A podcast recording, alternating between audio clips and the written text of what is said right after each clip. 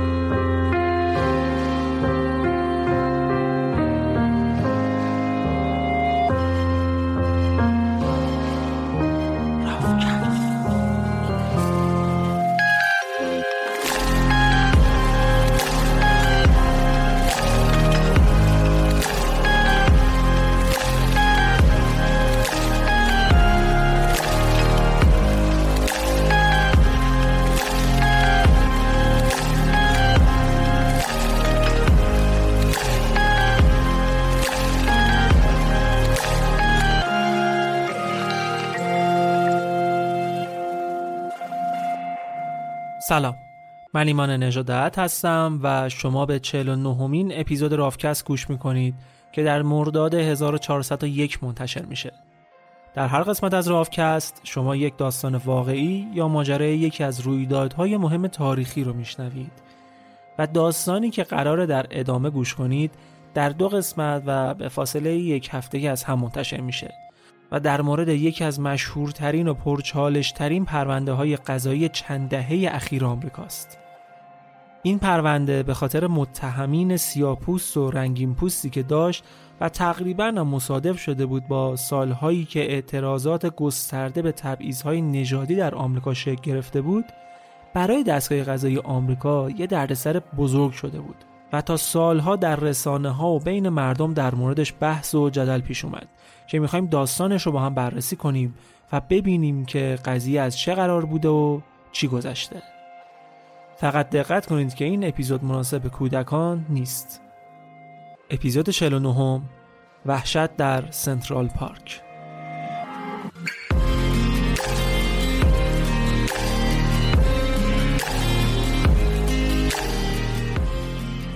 اسپانسر این قسمت از راوکست خونیاگره. خونیاگر یک کلمه قدیمی و اصیل فارسیه. تو دنیای موسیقی به کسی خونیاگر میگن که تمام اجزای موسیقیش مال خودش باشه. یعنی خودش آهنگ بسازه خودش اجرا کنه خودش شعر بگه خودش بخونه. به قول علیرضا میر علی نقی تاریخ پژوه موسیقی ایرانی تمام معلفه های اثر یک معلف داشته باشه. اما خونیاگر یک رسانه یادگیری موسیقی هم هست.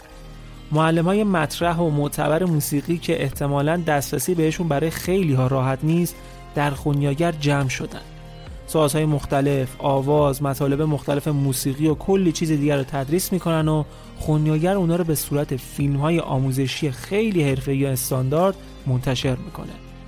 چه کاملا مبتدی باشید، چه با سابقه و چه حتی مدرس موسیقی آموزش های خونیاگر به احتمال زیاد برای شما مفید و کاربردیه. اگر مدت هاست تصمیم داشتید موسیقی رو یاد بگیرید و به هر دلیلی حالا فرصت و امکانش فراهم نشده خونیاگر برای شما بهترین گزینه است. خونیاگر یک کد تخفیف هم برای شنوندهای رافکست در نظر گرفته که می‌تونید ازش استفاده کنید. رافکست. R A V C A S T. خونیاگر.com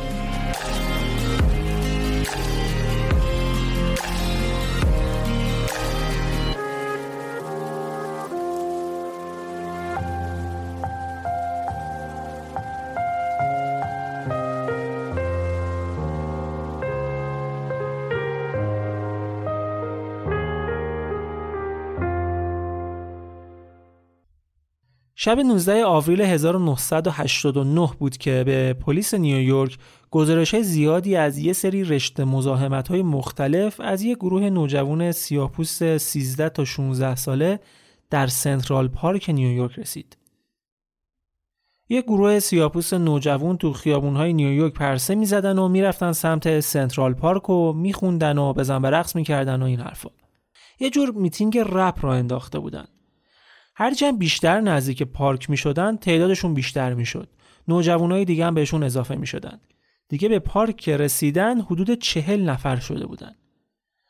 اما این میتینگ از همون اول یه میتینگ پرحاشیه شد. یه سری شر و شورم بین این نوجوان ها بود که تو پارک شروع کردن سر به سر این اون گذاشتن. به خصوص سفید پوستا. اون شب گزارش های خیلی زیادی رسید از سرقت، ضرب و شتم، آزار و اذیت چند نفرشون یه معلم سفیدپوست رو چنان زده بودن که بیهوش وسط پارک غرق خون پیداش کردن. اموال یه سری از مردم که معمولا برای پیاده روی می اومدن پارک رو سرقت کردن.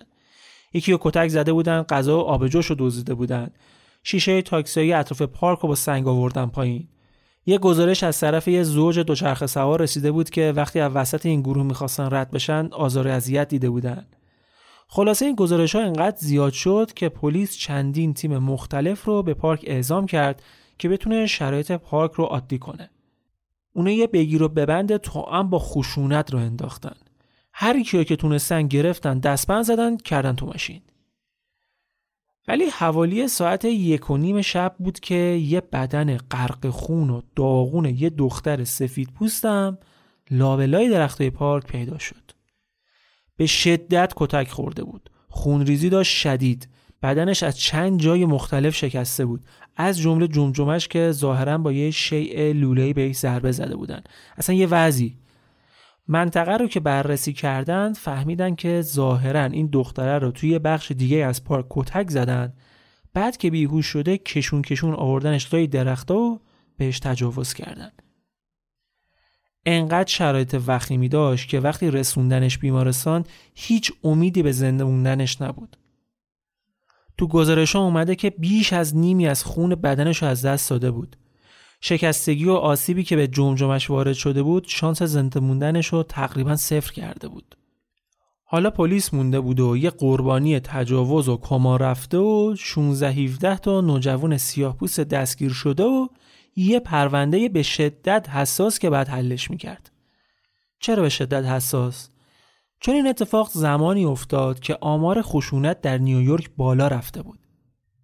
تو هفته های اخیر چندین مورد تجاوز داشتن که پرونده ها حل نشده مونده بود و از طرفی هم جامعه سفید پوستا به خاطر شرایط اون موقع سیاه پوستا و لاتین تبارها رو مزنون اصلی هر جرمی می‌دونستن که تو شهر اتفاق میافتاد.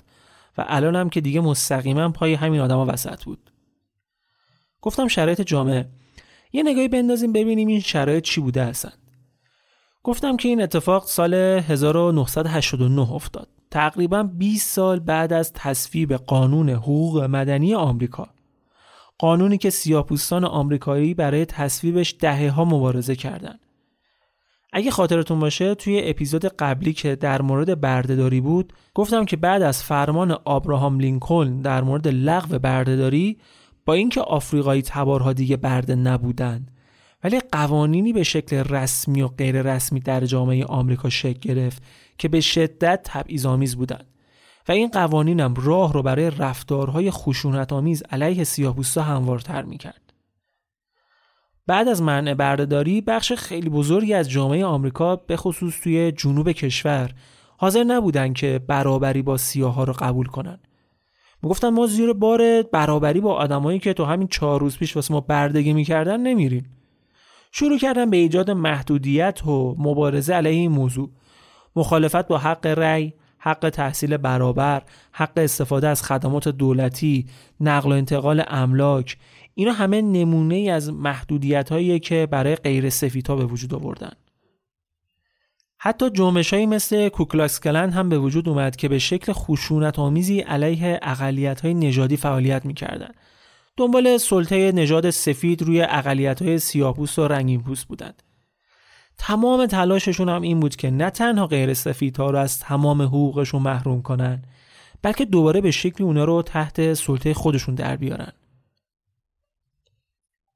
این شرایط آزاردهنده با شروع قرن بیستم به اوج خودش هم رسید در تمام آمریکا تبعیض بیداد می‌کرد و در جنوب این تبعیض ها با خشونت شدید هم همراه بود به خصوص در ایالاتی که دموکرات ها به قدرت می رسیدن.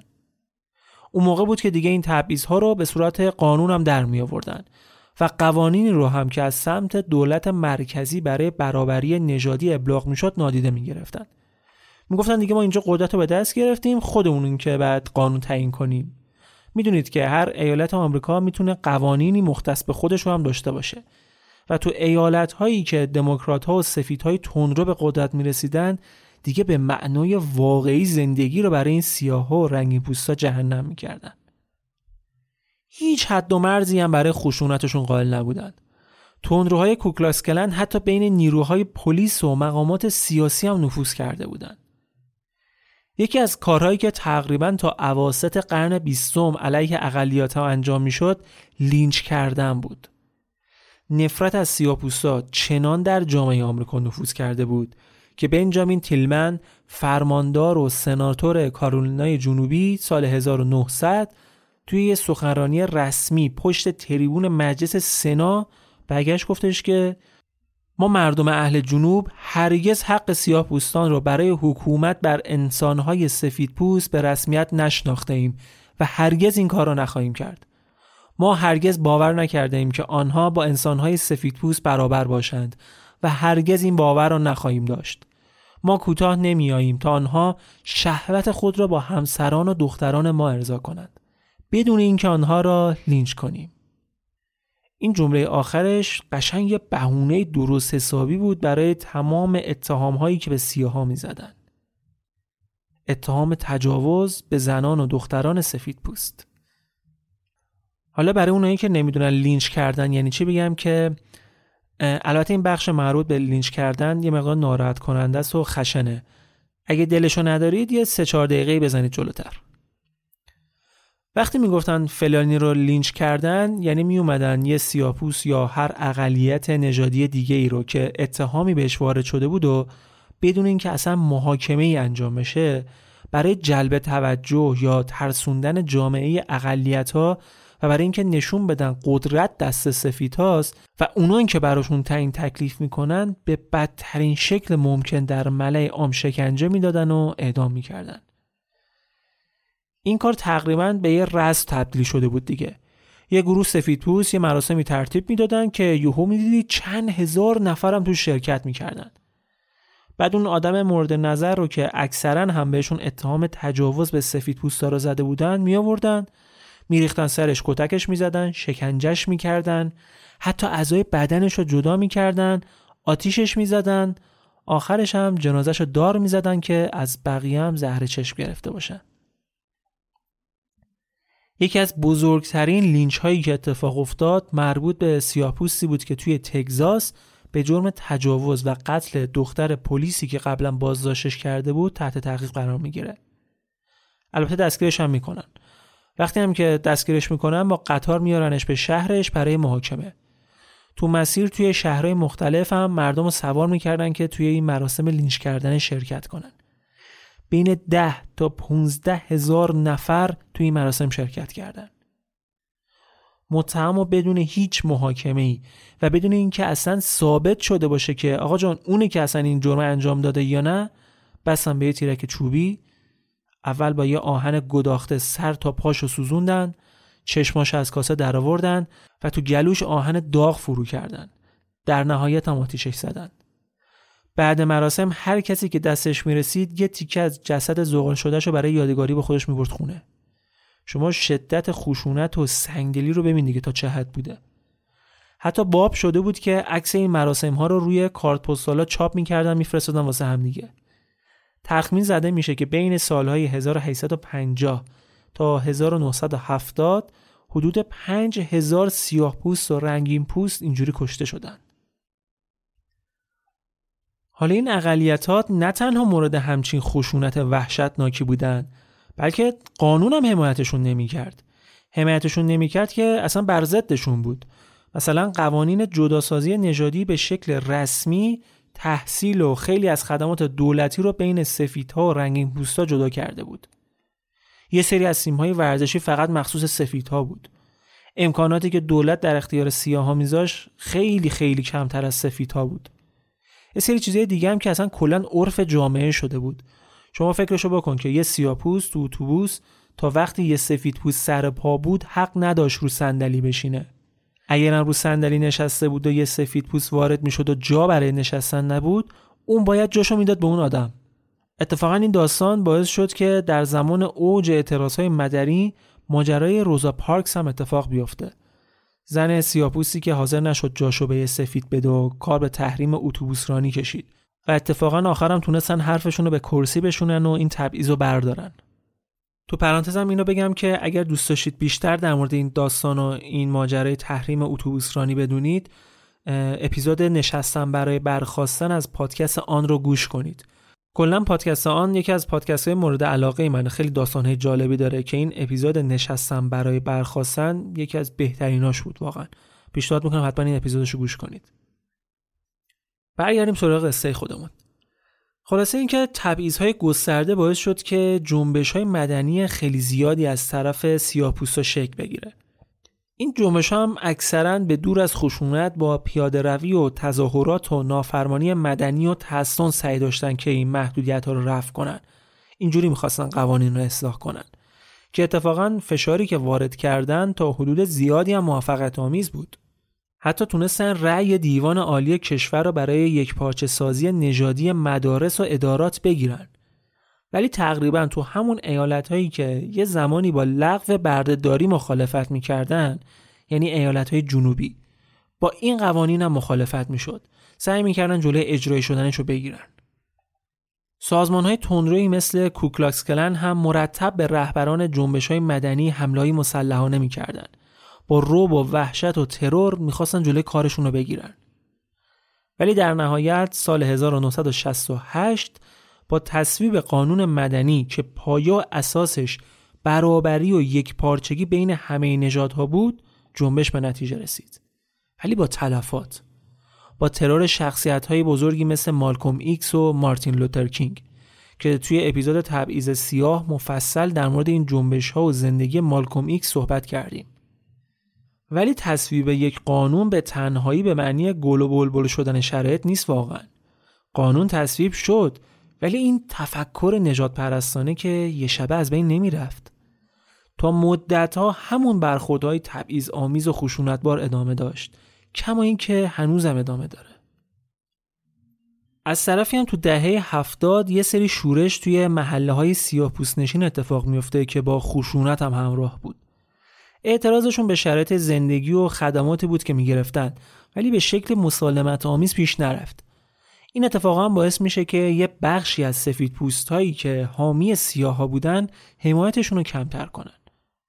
بعدش هم که جنبش بلک پاور یا قدرت سیاه به وجود اومد که تکیه بر غرور نژادی سیاه داشت. دنبال یک پاچه سازی نژادی نبود.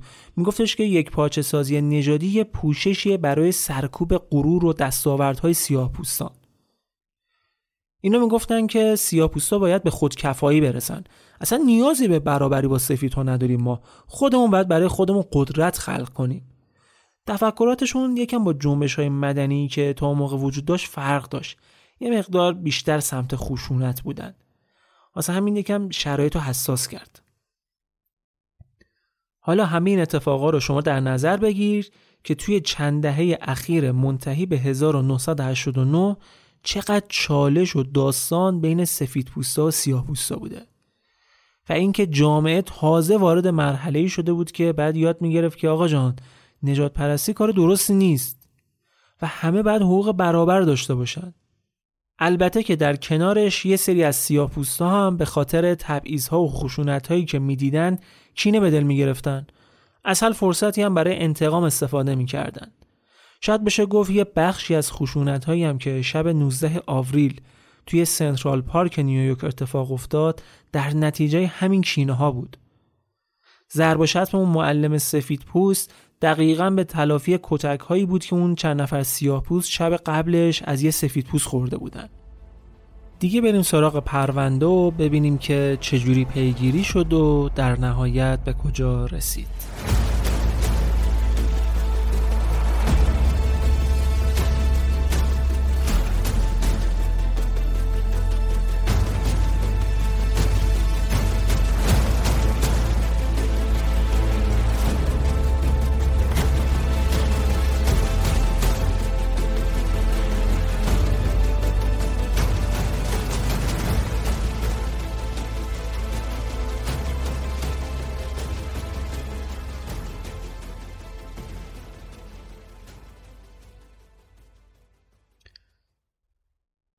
پرونده تجاوز سنترال پارک نیویورک به شدت گفتم که حساس بود. هم به خاطر افزایش جرم و جنایت، هم رفتار مجرمانه نوجوانان و هم خشونت علیه زنان که همینجوری داشت بیشترم می‌شد. توی مدت کوتاه یه سری تعرضهای سریالی داشت اتفاق میافتاد که هیچ مجرمی بابتش دستگیر نشده بود. بیش از چند صد مورد تجاوز در یک سال گذشته در نیویورک اتفاق افتاده بود که آمار به شدت عجیب و غریب و بالاییه. پلیس می‌خواست که این بار قاطعانه برخورد کنه. می‌گفتن باید ترمز این قضیه رو همینجا بکشیم دیگه. اونا به خاطر رشته اتفاقهای اون شب و شکایتهای زیادی که شده بود گازنبوری خیلی ها رو بازداشت کرده بودن. بعد تو اسرع وقت تعیین تکلیف می‌شدن. بعد تکلیفشون مشخص می‌شد که چی به چیه. هویت زنی که مورد حمله قرار گرفته بود حدوداً 24 ساعت بعد از حادثه مشخص شد. تریشا میلی زنی 28 ساله و تحصیل کرده رشته اقتصاد که برای یه شرکت درست درونم کار می‌کرد. یه زندگی خیلی خوب و موفق و درست حسابی هم داشت. یکی از عادتهای تریشا هم این بود که شبا برای پیاده روی و دو بره سنترال پارک. شب حادثه هم برای همین رفته بود که اون اتفاق براش میافته. پلیس تریشا رو به رهن و غرق خون پیدا کرده بود. بدنش از 21 جای مختلف شکسته بود. ضربه‌ای که به جمجمش خورده بود به قدری سنگین بود که یکی از چشماش انگار از حدقه داشت می‌زد بیرون. پلیسی که پیداش کرده بود میگه یه جوری کتکش زده بودن که تو عمرم همچین خشونتی ندیده بودم. از بدترین ضرب و شتمی که تا اون شب دیده بودم هم بدتر بود. تریشا به خاطر شدت جراحات تو کما بود. پلیس نمی‌تونست احضاراتش رو داشته باشه. اصلا به خاطر شدت آسیب هایی که دیده بود به پرونده به چشم یه پرونده قتل نگاه می‌کردن. می‌گفتن مردنی دیگه امکان نداره اصلا زنده بمونه. دکترها هم می‌گفتن که این آدمی که ما می‌بینیم در بهترین شرایط میره توی یه کمای دائمی. پلیس ها اومدن چیکار کردن؟ از تمام کسایی که توی پارک گرفتن بازجویی کردن و تا 48 ساعت بعدش کسایی که اون شب تو پارک بودن و تا جای ممکن شناسایی بازداشت کردن. حالا باید از اظهارات بازداشتی ها میگشتن دنبال حمله یا حمله کننده های تریشا. تک تک این پسرهایی که تو بازداشت بودن براشون حکم شاهد رو داشتن. نشستن دونه بدون اتفاقای اون شب رو با ساعت و محل دقیقشون لیست کردن. ضرب و شتم اون معلم سفید پوستی که بیهوش پیداش کردن حوالی نه شب. برخوردشون با زوج دوچرخه سوار طرفای نه بود. حمله مردی که غذا و آبجوش رو دزدیدن طرفای نه و 20 دقیقه. اینا رو که گذاشتن کنار هم دیگه یواش یواش شاهدای احتمالی تبدیل شدن به مزنونین حادثه. پازلا رو که کنار هم چیدن دیدن احتمالا تو همون بازه زمانی که این رشته اتفاق افتاده تریشا هم با این بچه ها برخورد داشته بعدش هم اون بلا سرش اومده از بین بازداشتی ها چند نفر به جرم ضرب و شتم و آزار و اذیت و آسیب به اموال دولتی و دزدی بازداشت موندن اما علاوه بر اینا پرونده تجاوز پنج تا مزنون اصلی داشت. خوب دقت کنید. کوین ریچاردسون 14 ساله آنترون مکری 15 ساله ریموند سانتانای 14 ساله کوری وایز 16 ساله و یوسف سلام 15 ساله سن و سالاشون هم خیلی جالبه سه نفر از اینا هم یعنی آنترون و یوسف سلام و کوری وایز که با هم دوست بودن اسمشون توی بازجویی اولیه از سمت بازداشتی ها برده شد و فردای حادثه بازداشت شدن. همشون هم از منطقه هالم توی شرق نیویورک بودن که این منطقه سیاپوس نشین بود. کلا این منطقه جای جالبیه و البته قدمت دار. از حدود 100 سال پیش بود که نم نمک با مهاجرت سیاپوسه از شهرهای جنوبی به این منطقه هارلم از یه منطقه سفید تبدیل شد به این منطقه سیاپوس نشین و به مرور هم تبدیل شد به سیاپوس نشین ترین محله در تمام دنیا جمعیت سیاپوستای این محله از 80 هزار نفر در سال 1920 رسید به 700 هزار نفر در سال 1950 فقط تو سی سال شاید براتون جالب باشه توی لیست 100 چهره تأثیرگذار تاریخ سیاه‌پوستا 41 نفرشون توی این محله به دنیا آمدن. خیلی از مبارزین علیه تبعیض نژادی در آمریکا توی همین منطقه متولد شدن. حالا چقدر وسعت این محله بود؟ کلا 10 کیلومتر مربع. تراکم خیلی بالایی داشت. البته که این تراکم هم به مرور کم و کمتر شد. الان تقریبا رسیده به حدود 200 هزار نفر. اما هنوزم به چشم یه محله سیاه‌پوست نشین و لاتین نشین بهش نگاه می‌کنن. حالا همه این بچه هم از همین محله بازداشت شده بودند به جرم آشوب و تجاوز خب قبل از اینکه بریم سراغ ادامه داستان یه مرور کنیم سریع که ببینیم چی گذشته تا الان گفتم که این حادثه در زمانی اتفاق افتاد که جامعه آمریکا در برخورد با سیاه پوستا هنوز تبعیضهای زیادی را انجام می‌دادند. بعد رفتیم به دهه ها قبل و بعد از جنگ داخلی آمریکا و از سفید پوستانی براتون گفتیم که اصلا حاضر نبودن برابری با سیاه پوستا رو بپذیرن. معتقد بودن که سفید پوستا هنوز باید دست بالا رو داشته باشن. این تفکرات حتی توی قوانین هم به نفع سفیدها بود و های زیادی رو شامل می شد. حتی خیلی از سیاه‌پوستا مورد خشونت های شدید مثل لینچ کردن بودند که همون اعدام خشن و بدون محاکمه در ملع عام بود. حتی گروه های تندروی مثل کوکلاس کلم می اومدن رهبران جنبش های مدنی سیاه‌پوستان رو ترور می‌کردند.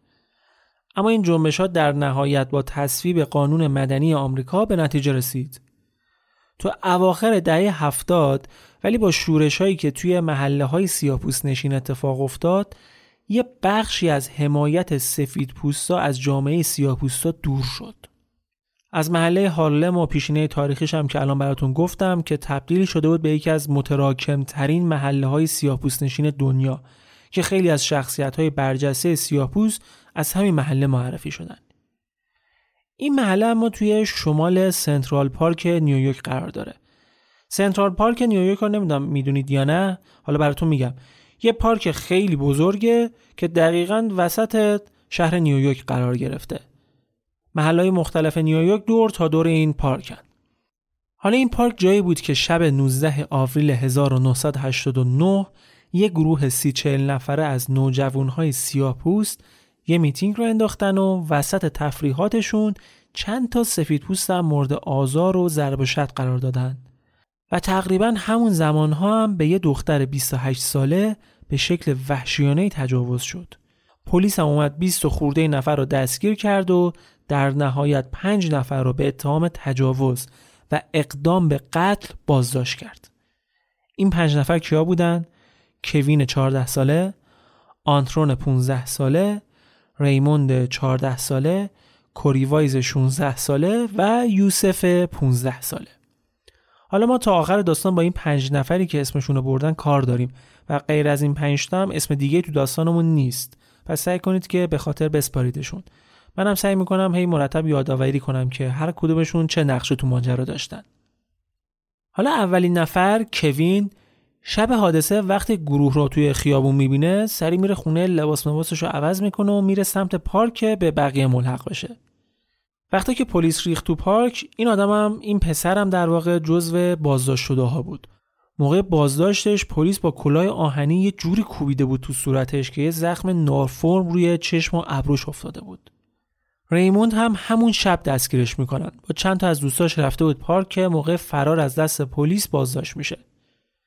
اما اسم و مشخصات آنترون رو یکی از دوستاش که بازداشت بوده پلیس میده. یوسف هم فردای ماجرا توی محله بازداشت میشه و کوری وایس هم که کنارش بوده به هوای اینکه اصلا رفیقش تنها نباشه باهاش میره اداره پلیس. اسم کوری با اینکه اون شب با یوسف تو پارک بوده ولی اصلا تو لیست افرادی که پلیس دنبالشون میگشت نبود. خودش با پای خودش رفت اداره پلیس. حالا مدرک پلیس برای مجرم دونستن این پنج نفر چی بود؟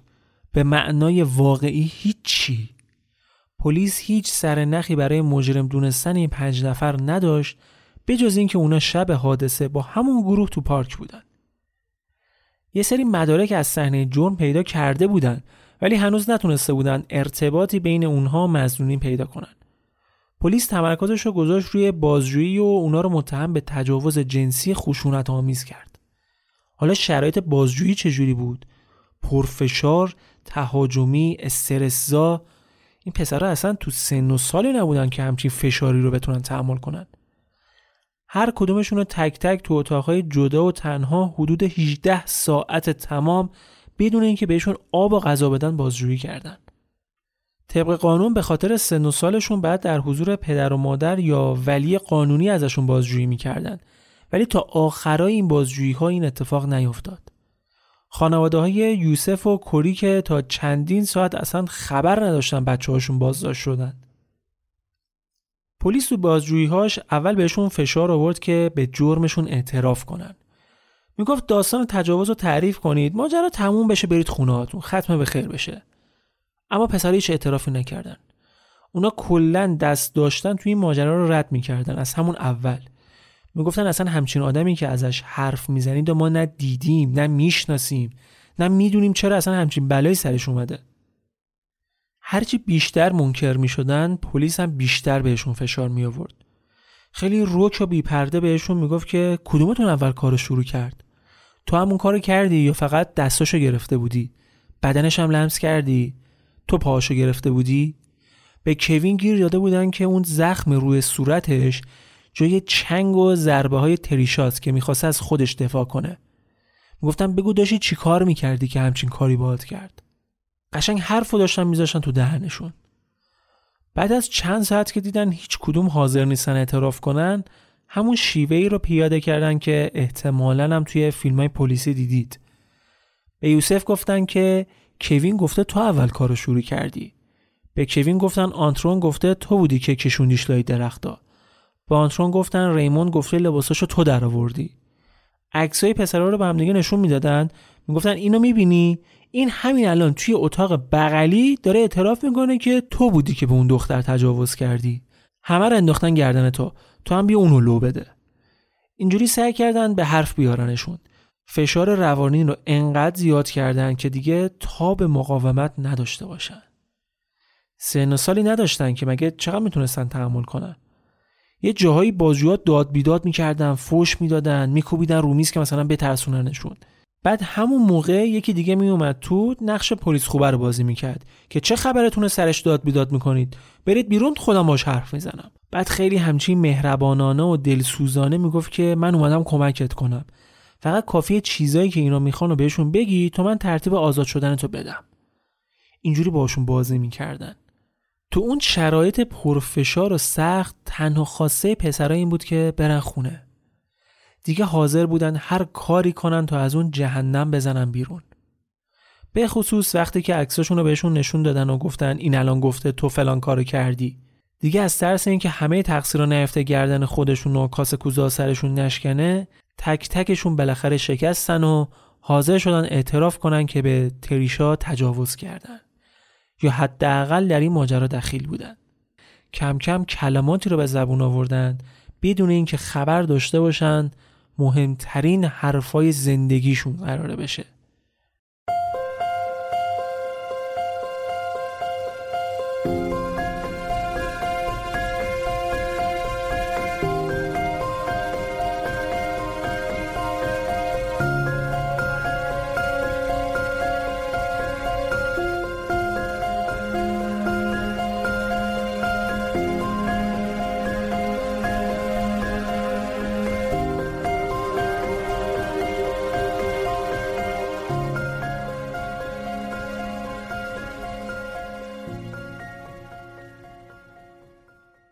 اعترافاتی که انجام دادن تقریبا همشون گفتن که اونا مستقیما تجاوز نکردن. دست و پای تریشا رو گرفتن بقیه اون کارو کردن. بعد از طرفی هم باز هیچ کدومشون مکان دقیق جایی که ماجرا اتفاق افتاده بود و درست نگفتن. هر کدومشون یه سمت دیگه پارک رو به عنوان جایی که اون کارو کردن معرفی کردن. یکی دوتا از لوکیشن ها که کلا چند کیلومتر با محل اصلی جون فاصله داشت. از کوین همونی که رو صورتش جای زخم بود در مورد لباس تریشا پرسیدن که اینکه مثلا چی تنش بود اون شب. اصلا یه چیز پرت گفت. همچین لباسی تنش نبود اصلا. ولی گفت آره موقعی که داشتیم اذیتش می‌کردیم ناخوناش گرفت به صورتم. این جای زخمی هم که رو صورت من می‌بینید به خاطر همینه. پلیس اینه که شنید کیف کرد. اعترافاتش رو نوشتن و دادن امضا کرد. و بعدش هم دادن خواهرش که به عنوان بزرگترش بود امضا کنه. خواهرش اعترافات که خوند شاخ در آورد کلمه‌ای که نوشته بودن اصلا عجیب غریب بود. لمس بدن و برهنه کردن و کوین اصلا آدمی نبود که روش بشه همچین کلمه‌ای رو به زبون بیاره. گفت من امضا نمی‌کنم. این حرفا حرفای برادر من نیست. من امضا بکن نیستم. ولی کوین انقدر گریه کرد انقدر التماس کرد که فقط امضا کن که بتونی من از اینجا ببری. آخر سرم خواهرش رو مجبور کرد که این اعترافنامه رو امضا کنه. اما حالا از اون طرف از یوسف همون مسلمونه اعتراف کتبی نتونستن بگیرن. اونم اول اعتراف نمی‌کرد تا اینکه بهش گفتن که اثر انگشتت رو روی لباس قربانی پیدا کردیم رو لباس تریشا. اگه اعتراف نکنی مستقیما به تجاوز جنسی متهمت می‌کنیم. اعتراف کن بگو کاری کی بوده؟ با خودت هم کاری نداریم. یوسف درست وقتی که داشت پای اعتراف نامش امضا می‌کرد مادرش از راه رسید. یه چیزی که در مورد یوسف باید بدونید اینه که یوسف موقع بازداشت در مورد سنش دروغ گفته بود. 15 سالش بود ولی روی کارت اتوبوسی که داشت سنش رو بیشتر کرده بود. کرده بود 16 سال. بعد پلیس همونو به عنوان کارت شناسایی ازش گرفته بود. طبق قانونم آدم 16 ساله بزرگسال به حساب می اومد پلیس دیگه وظیفه ای نداشت که به خانوادهش اطلاع بده. واسه همین بود که مادرش هم دیر خبردار شد. وقتی هم که رسید اداره پلیس اول نمیذاشتن حتی پسرش رو ببینه. داشتن ازش بازجویی می‌کردن. ولی برگشت گفت اگه نذارید پسرم ببینم همین الان زنگ می‌زنم نیویورک تایمز بهشون میگم که از یه پسر زیر سن قانونی بدون حضور والدینش یا وکیلش دارید بازجویی می‌کنید. اسم روزنامه که اومد دیگه مجبور شدن راش بدن تو. همون موقع دقیقا داشتن از یوسف امضا می‌گرفتن که مادرش رفت تو اتاق و جلوشو گرفت. از ریموند هم همین جوری بدون حضور والدینش اعتراف گرفتن. بعدش هم دادن خودش و پدرش هم که بعدا رسید امضا کردن.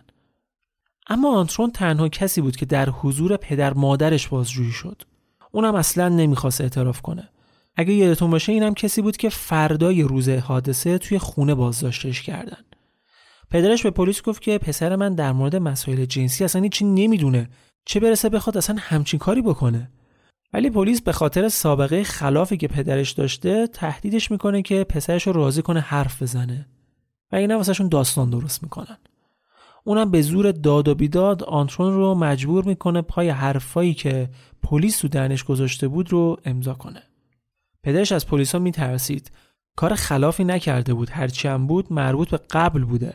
ولی می‌گفت اگه کاری که اینا می‌خوان و انجام ندیم زندگیمون رو نابود می‌کنن. با همین حرفا هم بود که پسرش رو راضی کرد اعتراف کنه و زیرش امضا کنه. بعد اینکه پسرها بدون اینکه حتی وکیلی داشته باشن یا بازجویی هاشون جایی ضبط شده باشه اعتراف نامه ها رو امضا کردن نوبت رسید به ضبط ویدیویی صحبتاشون. این بهترین مدرکی بود که پلیس می‌تونه از اینا داشته باشه. بهشون گفتم فیلم ها رو دیگه ضبط کنیم همه تو می‌تونید برید خونه. همین چیزایی که گفتید و ما نوشتیم و جلوی دوربینم بگید و خلاص. مادر یوسف که اصلا اجازه همچین کاری نداد ولی بقیهشون اعترافاتشون رو جلوی نماینده دادستان ضبط کردن. از جمله کوری وایس. کوری که گفتم دوست یوسف بود و فقط برای اینکه تنها نباشه باهاشون اومده بود اداره پلیس. ولی وقتی بازجویی ها تموم شد و ضبط فیلم ها رو شروع کردن همزمان تحقیقات هم پلیس داشت پیش می برد توی بررسی هاشون فهمیدن که تریشا ساعت 9 و 5 دقیقه شب برای دویدن تازه رفته سمت پارک و احتمالا های 9 و 20 دقیقه رسیده اونجایی که بهش حمله شده. ولی این وسط یه تناقضاتی بود. قبلا گفتم که بین ساعت 9 تا 9 و نیم تایمی بود که جرمهای مختلف اتفاق افتاده بود. ضرب و شتم و دزدی و این حرفا. حالا نکته اینجا بود که پسرا نمی‌تونستن در آن واحد هم در حال ارتکاب اون جرم ها باشن هم در حال کتک زدن و تجاوز به تریشا. چون این ماجراها از هم فاصله هم داشتن هر کدومشون یه طرف پارک بود. اینجا احساس کردن که شواهدشون برای محکوم کردن پسرا کافی نیست. اعتراف و فیلم یوسف رو هم که نداشتن از دست داده بودن مادرش نمیذاشت باید مدرک محکمتری پیدا می‌کردن. چیکار کنیم چیکار نکنیم؟ رفتن سر وقت کری و بردنش پشت میز بازجویی.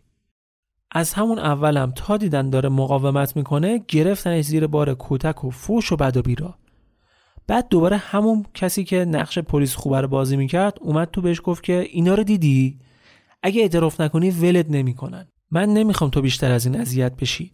چیزایی که میگن و اعتراف کن و برو خونه. کری هم نشست جلوی دوربین و به تمام چیزایی که پلیس ازش خواسته بود اعتراف کرد. حتی برگشت گفت که این اولین تجاوز زندگیم بود و قول میدم که دیگه تکرارش نکنم خلاصه که فیلم یکی یکی در حضور نماینده دادستان ضبط شدن و تقریبا هم تا سه چهار صبح روز بعدش طول کشید این ضبط کردن ها.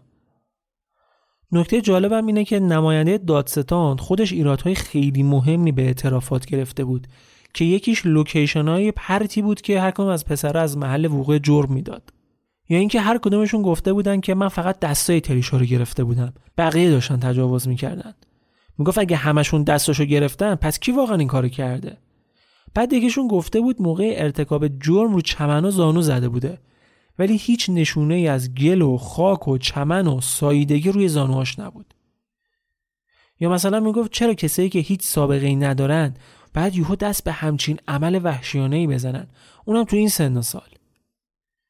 ولی با تمام این حرفا بازپست پرونده پاشو کرده بود توی کفش که کار کار ایناس و باید محاکمه بشن. دایره ای هم که این پرونده دستش بود دایره جرایم جنسی بود.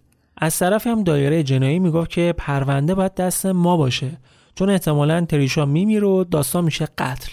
یا حداقلش اینه همین الانش هم میشه این کیس رو یه اقدام به قتل دید. دعوا سر این قضیه که پرونده دست چه دایره ای باشن بالا می‌گیره و دادستان به بازپرسای هر دو بخش میگه که اصلا دوتایی رو پرونده کار کنید. این برای بخش جرم جنسی زیاد خوب نبود چون بازپرس بخش جنایی یکم شک داشت به اینکه این پسر این کارو کرده باشن. می‌گفت شواهد کافی نیست. اینا یه مش بچن که نهایت جرمشون این بوده که چهار تا سنگ پرت کردن به تاکسیا. دو تا دونه زدن پس گردن سفید که از کنارشون رد می‌شدن. یا سر به سر چند تا دوچرخه سوار گذاشتن. این جرم جرم بزرگیه برای اینا. حالا مدارکی هم که پلیس از صحنه جرم داشت چی بود؟ تحقیقات اولیه نشون می‌داد که تریشا بعد از ضربه‌ای که به سرش خورده بود چند متر تو تاریکی کشیده شده بود لای درختا بعد اونجا دوباره کتک خورده بود. مسیری هم که روز زمین کشیده شده بود قشنگ مشخص بود. اما مدرک اصلی که پلیس می‌تونست روش حساب کنه یکی اسپرمی بود که تو بدن تریشا بود و همینطور اسپرمی که توی یه جوراب تو صحنه جرم پیدا کرده بودن.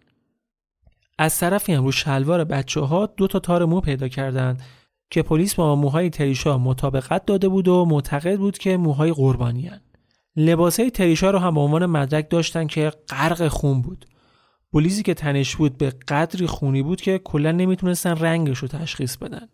هم بلیزش هم لباسهای دیگش اینا چیزایی بود که پلیس از صحنه جرم دستش بود. 21 آوریل دو روز بعد از حادثه پلیس نیویورک یک کنفرانس خبری را میندازه و در مورد پرونده توضیحاتی میده.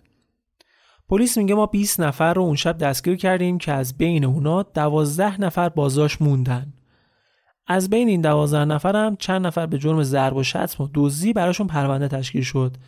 و پنج نفرشون به جرم تجاوز و اقدام به قتل و دزدی و آشوب تحت بازداشتن و قراره که پروندهشون به همراه اعترافاتشون به دادگاه فرستاده بشه. برخلاف چیزی که بچه ها فکر می‌کردن.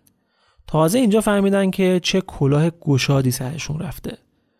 تو الان همش فکر می‌کردن که دیگه بعد این اعترافات میرن خونه. نهایتش هم اینه که یه وکیل می‌گیرن و یه تعهد میدن و میان بیرون. ولی الان پلیس بهشون گفته بود که برن وکیل بگیرن چون پروندهشون قراره بره دادگاه. اونم به خاطر جرم به این سنگینی. بعد این کنفرانس خبری ماجرا از قبلم تو رسانه ها بلتر شد. طبق قانون هم اسم قربانی و هم اسم مجرم های زیر 16 سال تا زمان دادگاه بعد مخفی میموند. ولی اسم پسرا تو رسانه ها منتشر شد. هم اسم هم مشخصات هم محل زندگیشون. اتفاقی که باعث شد خانواده هاشون هم پیمای تهدیدآمیز بگیرن و اذیت بشن. حالا به تلافی این ماجرا هم دو تا روزنامه که مال سیاه بودن اومدن اسم و مشخصات تریشا رو منتشر کردن. قشنگ جنگ رسانه‌ای بزرگ شکل گرفته بود. مردم هم که تو محله قربونشون برم افتاده بودن به جون هم دیگه. سفید پوستا می‌گفتن اینا گناهکارن سیاه پوستا می‌گفتن اونا بیگناهن. همه جا حرف این پرونده بود. اونم تو شرایطی که تو اداره پلیس بچه ها رو فرستاده بودن توی سلول و اونجا بچه ها برای اولین بار همدیگه رو دیدن. تا قبل این بجز یوسف و کری که دوست بودن هیچ کدومشون همدیگه رو نمیشناختن. اونجا بود که تازه چهره اسامی که از بازجوها میشیدن رو دیدن. البته کری توی سلول اونها نبود. به خاطر اینکه 16 سالش بود فرستاده بودن سلول بزرگسالان. این آدم یکی از کسایی هم بود که به خاطر 16 ساله بودن و بزرگسال حساب شدن بیشترین آسیب و نسبت به بقیه دید که توی قسمت بعدی مفصل براتون تعریف می‌کنم که چه بلاهایی سرش اومد. به هر حال پلیس موفق میشه که یه پرونده قطور برای این پسرها درست کنه و بفرست دادگاه برای محاکمه. جرمشون شرارت، ضرب و شتم، تجاوز و اقدام به قتل بود. پسرها رو فرستادن زندان تا وقتی که زمان اولین جلسه دادگاهشون که حدوداً 6 ماه بعد بود برسه. از بین اونا فقط آنترون و یوسف تونستن مبلغ وسیقه رو جور کنن و موقتا آزاد بشن. حالا تو این فاصله هم تریشا به هوش اومد. تقریبا دو هفته بعد از شب حادثه به هوش میاد ولی به کل هیچی از شب حادثه یادش نبود. هیچی. حتی نمی‌دونست یه نفر بهش حمله کرده یا چند نفر بودن. تریشا به خاطر آسیب خیلی شدیدی که دیده بود تا هفت هفته تو بیمارستان بستری موند.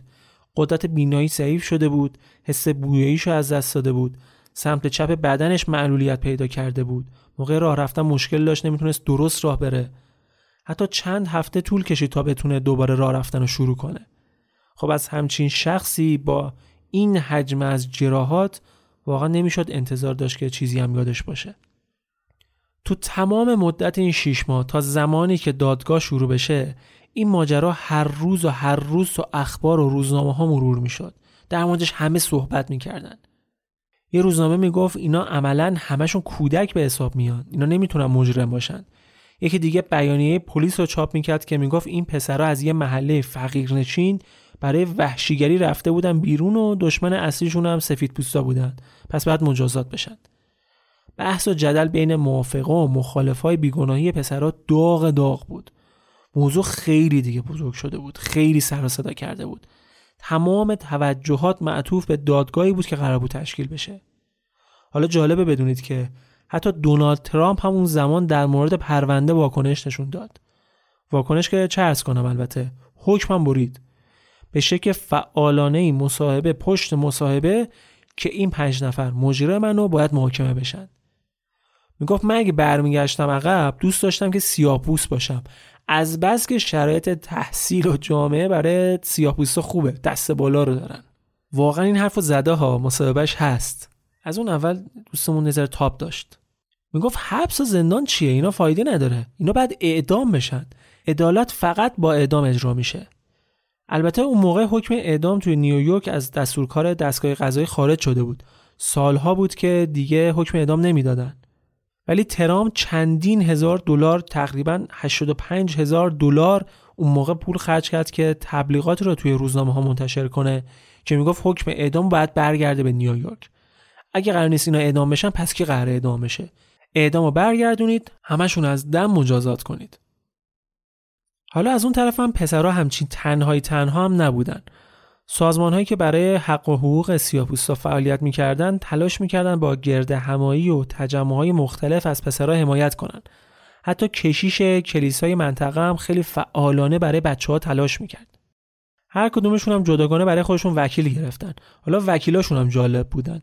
یکیشون که تا موقع فقط پرونده های طلاق رو وکالت می‌کرد. یکیشون فعال حقوق بشر بود. یکیشون قبلا افسر پلیس بوده. کلا جز یکی از وکلا بقیهشون خیلی کارکشته نبودن. بعد حالا جالبه که قاضی هم که بعد برای پرونده حکم می‌داد برخلاف رویه معمول که به صورت رندوم انتخاب می شدن این بار به شکل ویژه‌ای برای این دادگاه انتخاب شد. دادگاه ها هم بعد با رأی هیئت منصفه به نتیجه می رسید برای کسایی که نمی‌دونن بگم که وظیفه هیئت منصفه تو اینجور دادگاه ها اینه که به اتفاق آرا مشخص کنن که متهم مجرم هست یا نه. بعدش قاضی میاد بر اساس رأی هیئت منصفه در صورت گناهکار بودن متهم مجازات رو مشخص می‌کنه. این روال کار دادگاهایی که هیئت منصفه دارن. حالا نماینده دادستان هم تصمیم گرفته بود که برای به نتیجه رسیدن بهتره که بچه ها رو توی دو تا گروه محاکمه کنن. اینجوری به جای 5 تا وکیل تو هر جلسه نهایتا بعد با سه تا وکیل رقابت می‌کردن. قشنگ هر طرف داشت تمام تلاشش رو می‌کرد که تمام روند دادگاه به نفع خودش کنه. روزهایی که جلسات دادگاه برگزار می‌شد کلی آدم جلوی در تو حمایت یا مخالفت با پسرها جمع شدن و شعار می‌دادند روند این دادگاه یکی از مهمترین و جنجالی ترین دادگاه های جنایی بود که در آمریکا برگزار شد. از شاهدایی که توی این دادگاه حضور داشتن گرفته تا شیوه محاکمه و رأی نهایی که برای خیلی شوکه کننده بود. که تو قسمت بعدی داستانش رو مفصل براتون تعریف می‌کنم.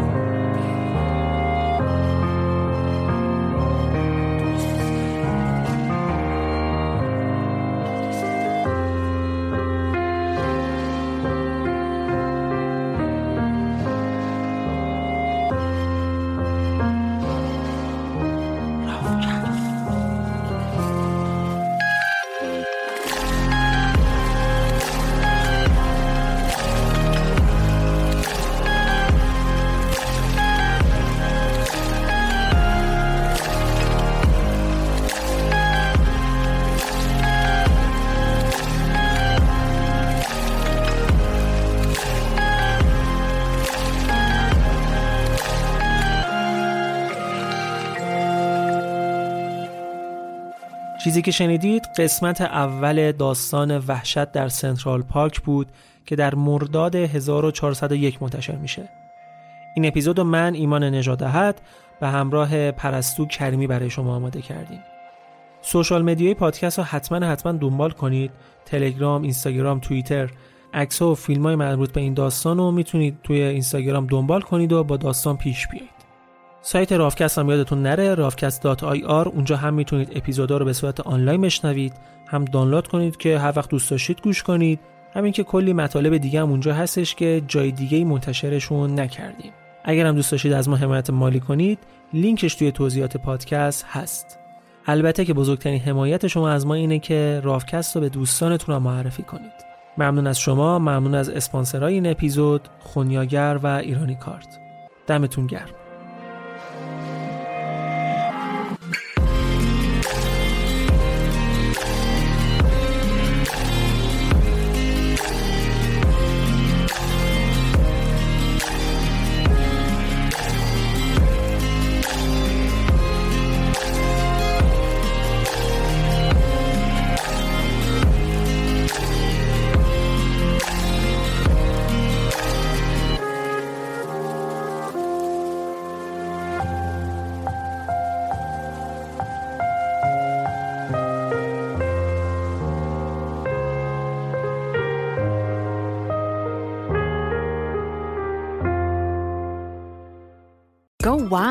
Generative AI in Adobe Photoshop. Create anything you can imagine just by typing a text prompt, like a jaguar. No, a jaguar on a spaceship. Yes, this changes everything. Try it now at Photoshop.com. Planning for your next trip? Elevate your travel style with Quince. Quince has all the jet setting essentials you'll want for your next getaway, like European linen, premium luggage options, buttery soft Italian leather bags, and so much more and is all priced at 50 to 80% less than similar brands. Plus, Quince only works with factories that use safe and ethical manufacturing practices. Pack your bags with high-quality essentials you'll be wearing for vacations to come with Quince. Go to quince.com/pack for free shipping and 365-day returns.